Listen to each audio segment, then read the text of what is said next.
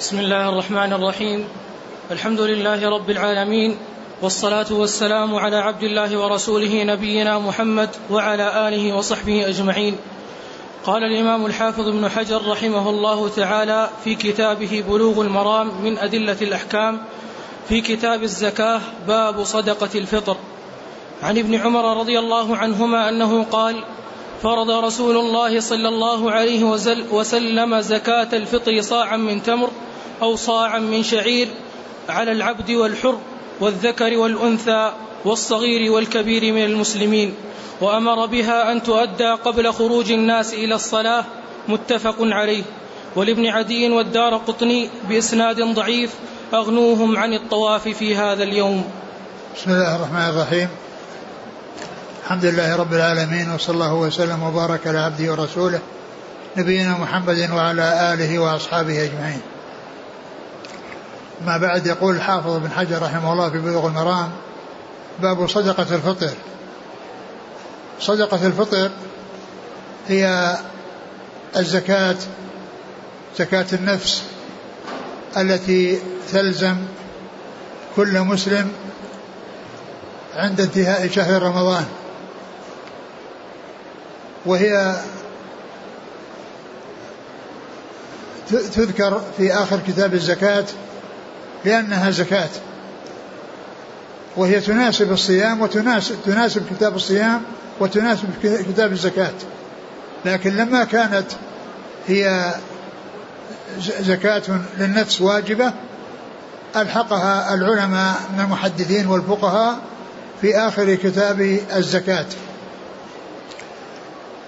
وقيل لها صدقة الفطر لأنها لأن الفطر هو سببها وهو أن الإنسان إذا أفطر من شهر رمضان وأتم صيام الشهر فإنه يجب عليه أن يخرج صاعا من الطعام في ذلك اليوم الذي هي يوم العيد. فقيل لها صدقة الفطر لأنه سببها وهي شكر لله عز وجل على إتمام شهر الصيام. وهي طهرة للصائم من اللغو والرفث وطعمة للمساكين ولكنها جاءت في آخر الشهر منسوبة إلى الفطر.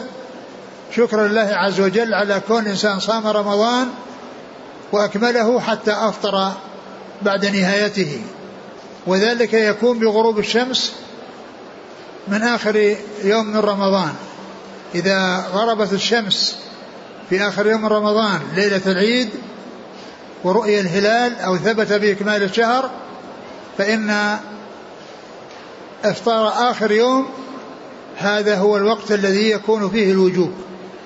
فمن مات قبل غروب الشمس فإنه لا زكاة عليه لأنه ما ما بقي حتى جاء وقت الوجوب. ومن ولد قبله قبل غروب الشمس فإنه يجب له فطرة. ومن ولد بعد غروب الشمس لا لا زكاة عليه. من ولد بعد غروب الشمس لا زكاة عليه لأنه ما كان موجودا في وقت الوجوب. إذا ولد بعد غروب الشمس لا زكاة عليه لأنه لم يكن موجودا وقت الغروب. وقت الوجوب الذي في الغروب. ولهذا قال صدقة الفطر من رمضان. صدقة الفطر من رمضان. و ونسبت إليه لأنها سببه. وكذلك صلاة العيد أيضا قال صلاة زكاة يعني صلاة العيد يعني منظوف عيد الفطر. صلاة عيد الفطر منسوبة إلى الفطر منسوبة إلى إكمال الصيام وإتمام الصيام. وعلى هذا فإن آه، الزكاة وصفت بأنها زكاة الفطر لكون الفطر سببها. ثم ذكر هذا الحديث عن ابن عمر رضي الله تعالى عنهما أن النبي صلى الله عليه وسلم فرض زكاة الفطر صاعا من طعام صاعا من من, من صاعا من صاعا من تمر. صاعا من تمر أو صاعا من شعير على الذكر والأنثى والحر والعبد والصغير والكبير من المسلمين. وأمر أن تؤدى قبل الصلاة. وهذا الحديث يدل على بيان من تجب عليه زكاة الفطر وهو كل مسلم سواء كان حرا أو عبدا ذكرا أو أنثى صغيرا أو كبيرا. يعني موصوف بالإسلام. أما غير المسلمين فإنه لا زكاة عليهم. لا زكاة عليهم لأنهم ليسوا من أهل الصيام ليسوا من أهل الصيام يعني الذين هم يعني أهله حقيقة وإن كانوا مخاطبين بالصيام مخاطبين بفروع الشريعة مخاطبين بفروع الشريعة إلا أنها لا لا تقبل منهم إلا العبادات إلا إذا وجدت الشهادة لله بالوحدانية ولنبيه محمد صلى الله عليه وسلم بالرسالة. ولهذا فإنها لا تجب إلا على المسلمين سواء كانوا ذكورا أو إناثا آه، أحرارا أو عبيدا صغارا أو كبارا. ولهذا قال على الذكر على الحر والعبد والذكر والأنثى والصغير والكبير من المسلمين. فكلمة المسلمين هذه تشمل هذه الأمور الخمس الستة التي قبلها. الذكر والأنثى والحر والعبد والصغير الكبير من المسلمين. فرضها رسول الله فرض بمعنى أوجب وألزم. فهي تطلق بمعنى الإلزام والإيجاب وبمعنى التقدير. وكل منهما صحيح. لأن الرسول صلى الله عليه وسلم فرضها بمعنى أوجبها وقدرها بأن تكون صاعا من تمر أو صاعا من شعير. وجاء في الحديث الآخر بيان إخراجها من الأصناف الخمسة التي هي كانت الطعام في المدينة في ذلك الوقت وهو الطعام البر والشعير والتمر والزبيب والأقط. هذه الخمسة هي التي كانت تخرج منها الزكاة وهي قوت المدينة في ذلك الوقت. و والأمر لا يتقيد بهذه الخمسة وإنما المقصود من ذلك زكاة الفطر تكون من قوت البلد. الطعام الذي يقتاته الناس ويأكلونه وهو قوتهم وطعامهم فإن الزكاة تخرج منه ولو لم يكن من هذه الخمسة. ولو لم يكن من هذه الخمسة. والتنصيص على هذه الخمسة لأنها كانت القوت في ذلك الوقت. كانت القوت في ذلك الوقت. فهن الحديث ذكر فيه فيه التمر والشعير والحديث الآخر جاء فيه ذكر الأمور الخمسة ولكن الأمر لا يتقيد بهذه الخمسة وإنما يكون في قوت البلد. فمثلا الرز ليس موجودا في يعني مذكورا في هذه الخمسة والاتيان به بل, بل تقديمه لا بأس بذلك لأن الرز لا كلفة فيه بخلاف غيره يعني من من من, من الحبوب. مثل الشعير ومثل هذا فإنه يحتاج إلى طحن ويحتاج يحتاج إلى طحن. بخلاف الأرز فإنه لا يحتاج إلى ذلك. فلو أن الإنسان أقدم على استخراج الأرز لأنه القوت الذي قوت غالب الناس في هذا الزمان فإن في هذه البلاد فإن ذلك صحيح ولا يتقيد بالأمور الخمسة التي جاءت في حديث الرسول صلى الله عليه وسلم لأنها كانت قوت المدينة في ذلك الوقت. فرض رسول الله صلى الله عليه وسلم صدقة الفطر صاعا من تمر أو صاعا من شعير على الذكر والأنثى والحر والعبد والصغير والكبير من المسلمين. نعم. ثم وأمر بها أن تخرج قبل الصلاة. وهذا هو الوقت الذي هو أفضل أوقات إخراجها وهو أن يكون قبل الصلاة يوم العيد. يعني حتى يستقبل الفقراء يعني عيدهم ويومهم بوجود الطعام عندهم. بوجود الطعام عندهم. يستقبلونه والطعام عندهم موجود في أول في أوله. بخلاف ما بخلاف ما إذا كان جاء في وقت مبكر قبل يعني جاء في, في الشهر فإن ذلك لا يفيد في يوم العيد والمقصود هو الإفادة في يوم العيد. الإفادة في يوم العيد. ولكنه جاء عن الصحابة رضي الله عنهم كما في صحيح البخاري أنهم كانوا يقدمونها قبل العيد بيوم أو يومين. كانوا يقدمونها قبل العيد بيوم أو يومين. وإذا صدقة الفطر تخرج قبل صلاة العيد ويجوز إخراجها قبل العيد بيوم أو يومين كما جاء ذلك عن الصحابة. هذا الحديث في أنها تخرج يوم العيد قبل الصلاة. وجاء عن الصحابة كما في صحيح البخاري أنها تخرج يوم العيد يعني قبل الصلاة وقبله بيوم أو يومين. نعم. قال ولابن عدي والدار قطني بإسناد ضعيف أغنوهم عن الطواف في هذا اليوم.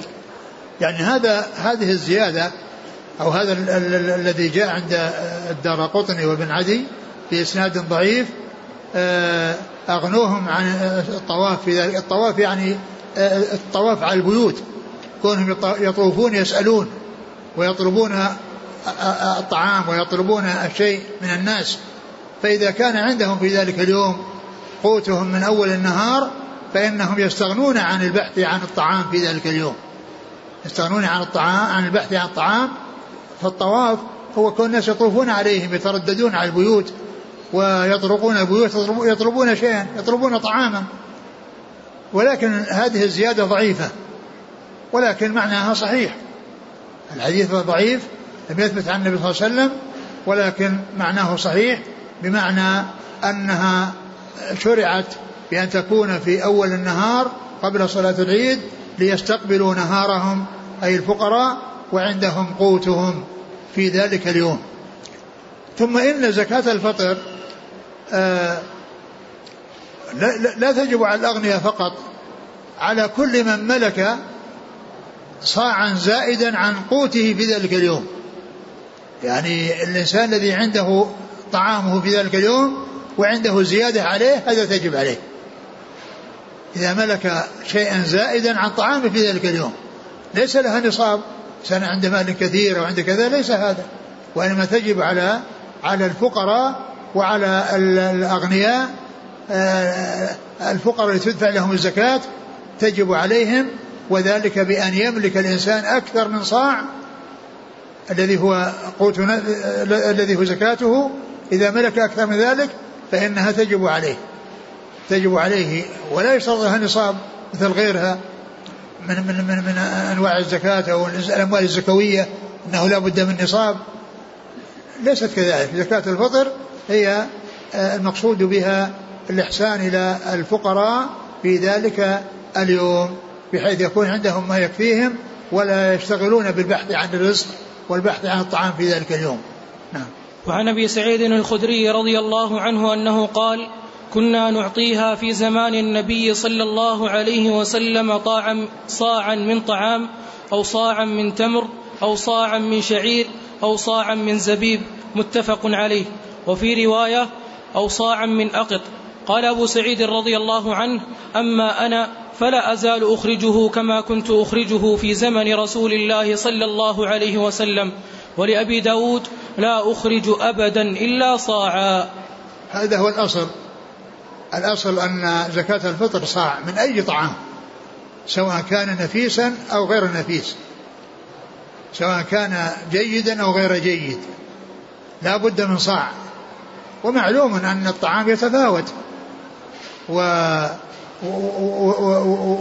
ومعاوية رضي الله عنه لما قدم المدينة يعني اجتهد ورأى أن مقدار آه، مدين أي نصف الصاع أنها تعادل يعني صاع شعير. ف ولكن أبو سعيد وغيره من الصحابة رأوا يعني أن أنهم يعني يبقون على مقدار الصاع الذي حدده الرسول صلى الله عليه وسلم من أي طعام. مقدار زكاة الفطر صاعا من أي طعام سواء كان نفيسا أو غير نفيس.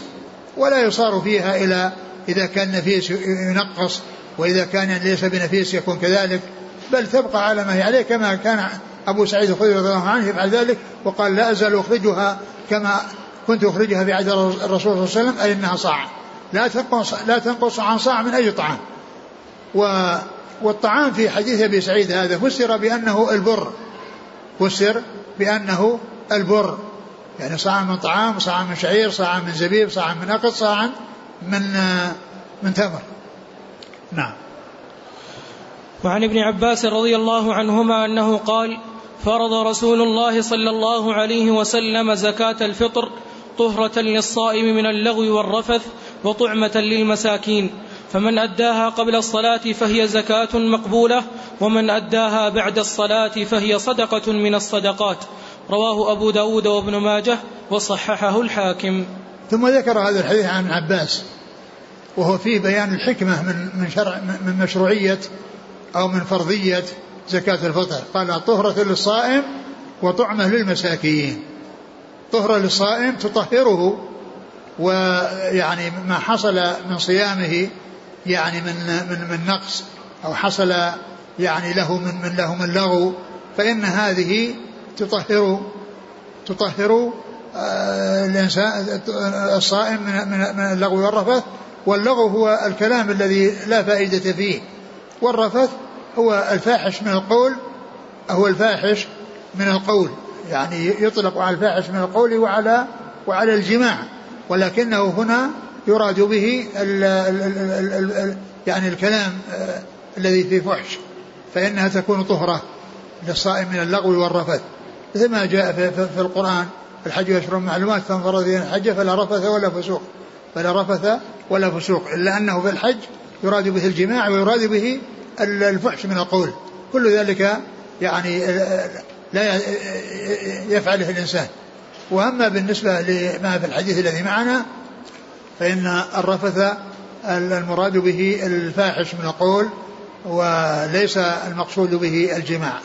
معلوم أن الإنسان لا يجامع في رمضان وإن جامع فعليه الكفارة المعروفة ولكن هذه طهرة لما يحصل من الكلام وما يحصل من من من اللغو من الإنسان فإن هذه هذه الزكاة تطهره طهرة للصائم وطعمة للمساكين. طعمة للمساكين يعني أنها إحسان إليهم في ذلك اليوم. إحسان إليهم في ذلك اليوم. و فمن أداها قبل الصلاة فهي فهي زكاة مفروضة أو زكاة مقبولة. لأنه أداها في وقتها الذي هو قبل صلاة العيد. ولو أداها قبل العيد بيوم أو يومين كما كان يفعل الصحابة فكذلك. ومن أخرها فهي صدقة من الصدقات. يعني معناها أنها ليست هي الواجبة. الواجبة فات محلها وعليه أن يخرج ولا يترك ولكنها تعتبر صدقة من الصدقات. لا تعتبر الواجبة. وإذا كان إنسان تعمد فإنه يأثم. وأما إذا كان ناسيا أو ما إلى ذلك فإنه آه، النسيان مرفوع عن الإنسان. رفع عن مثل الخطأ والنسيان وما السكره عليه. قال فرض الرسول صلى الله عليه وسلم صدقة الفطر طعمة طهرة للصائم من اللغو والرفث وطعمة للمساكين.